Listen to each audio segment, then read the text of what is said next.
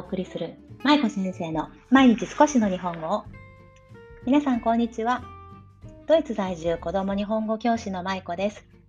この番組は現役日本語教師で元小学校教諭である私舞子が海外で日本語子育てをされる親御さんに向けて毎日少しの日本語をおテーマにお送りする音声配信です。さあ月曜日になりました。パンパカパーン。そして今日はねえー、77回目です。なんか、キリがいい数字でちょっと嬉しくなりました。すごい。77回目です。まあ、だからなんだっていう話なんですが、今日も聞いてくださってる皆さんありがとうございます。ね週末はいかがでしたか？先週はうちはね、息子がずっと風邪をひいていまして、幼稚園に行ったり、休んだり、行ったり、休んだりっていう日々でした。日々でした。ね、なのでね、もうなかなかお家に子供がいると本当に仕事ができなくて大変な1週間でしたが、ようやく元気になって今日からまた幼稚園に行ってくれました。行ってくれました。どうしよう、明日また休んでたら。はい。ということです。はい。で、今日ですが、今日は大きな株で日本語を学ぼうというテーマでお話ししていきたいと思います。皆さんご存知の大きな株、昔話ですね。はい。この大きな株をね、最近うちの息子がすごく好きなんですね。で、なんでかよくわからないんですけどね、面白いらしくって、大きな株の絵本がうちにあるんですけれど、その絵本を毎日のように読んでいます。でそこから着想を得てちょっといろいろと考えたことがあったので今日はお話ししていきたいと思います。さあ大きな株って皆さんどこの国のお話かご存知ですか？大きな株これは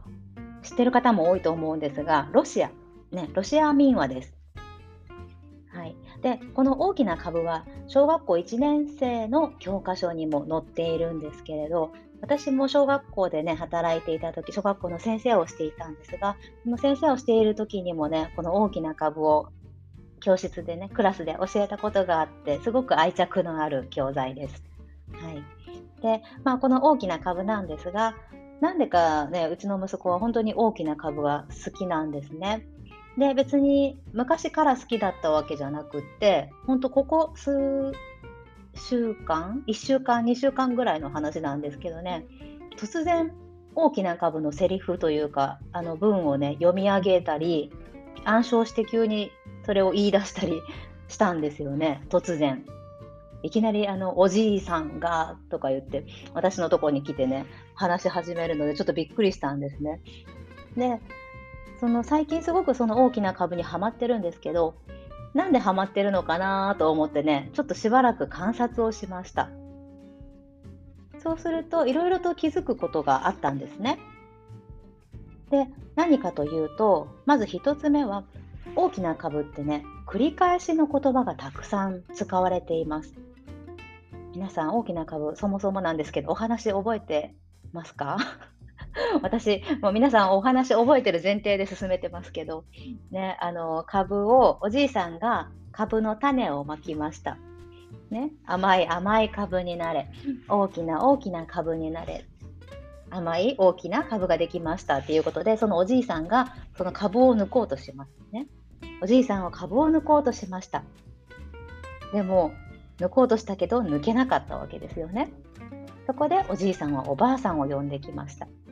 でおじいさんが株を引っ張って今度おばあさんがおじいさんを引っ張ってっていう風にねこうあの人がだんだんこう手伝う人が増えていくんですけど、ね、うんとこしょ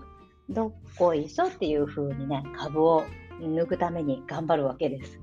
はい、でそんな大きな株なんですが、まあ、それがなかなか抜けなくってね最後に、えー、誰だっけネズミが来て、ね、おじいさんおばあさん孫犬、猫、ネズミが来て最後ようやく抜けましたっていうお話なんですけどこのおじいさんが株を引っ張ってあ違う違う間違えた おばあさんがおじいさんを引っ張っておじいさんが株を引っ張ってうんとこしょどっこいしょっていうねこのフレーズがこの大きな株のお話にはたくさん出てくるんですね。誰々が誰々を引っ張ってうんとこしょどっこいしょというこの決まったフレーズがたくさん出てくる繰り返しが多い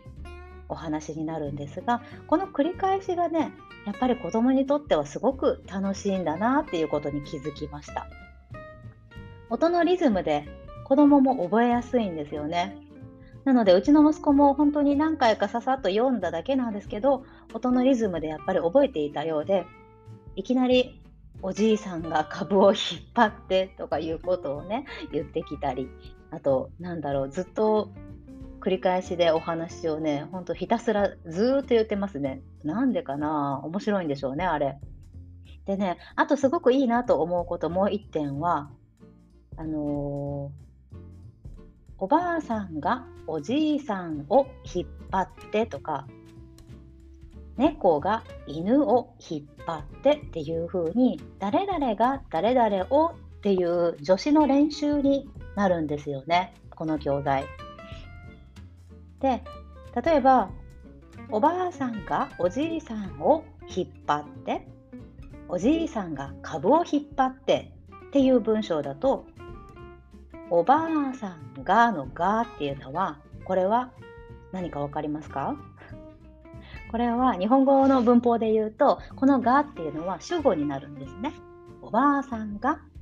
おじいさんを引っ張る行動をする人です。例えば私が食べるこれは私が私が主語になりますよね。これと同じようにおばあさんがおじいさんを引っ張ってのがも主語を表すわけです。そしておばあさんがおじいさんを引っ張ってのこの「お」っていうのは何かっていうとこれ分かりますか？おじいさんを引っ張るの「お」っていうのはこれは日本語文法では動作の対象になります。つまりおばあさんが行動をしますよね。動作をしますよね。その動作の対象になるものがおじいさんっていうことです。引っ張るっていう行為をする対象がおじいさんになります。例えば、うん、水を飲むとかねこれも飲むっていう行為の対象が水になるわけですね水を飲む。ね、こんな風にしてもちろん日本語文法を学ぶための 絵本ではないんですけどこういうところからその「が」とか「お」の使い分け、ね、どういう意味があるのかっていうことを学ぶのにすごくいい教材だなというふうに思っています。で息子がね息子の話に戻るんですけどこの大きな株をねあの一人で昨日昨日じゃないこの前お話ししてた時にあの先日ね話してた時にね株をおじいさんが引っ張ってっていうところをおじいさんがあ違う株をあ間違えた違う違うえっとね株あそう株をおじいさんが引っ張ってっていうところを株がおじいさんを引っ張ってって言ってたんですよね。それでちょっと混乱しちゃったみたいで、ね、でも株がおじいさんを引っ張ると恐ろしいことになりますよね。こんな風に日本語っていうのはこの助詞が変わるだけで変わるだ変わるだけで意味がね全然違ってくるっていうことがすごくあるんですね。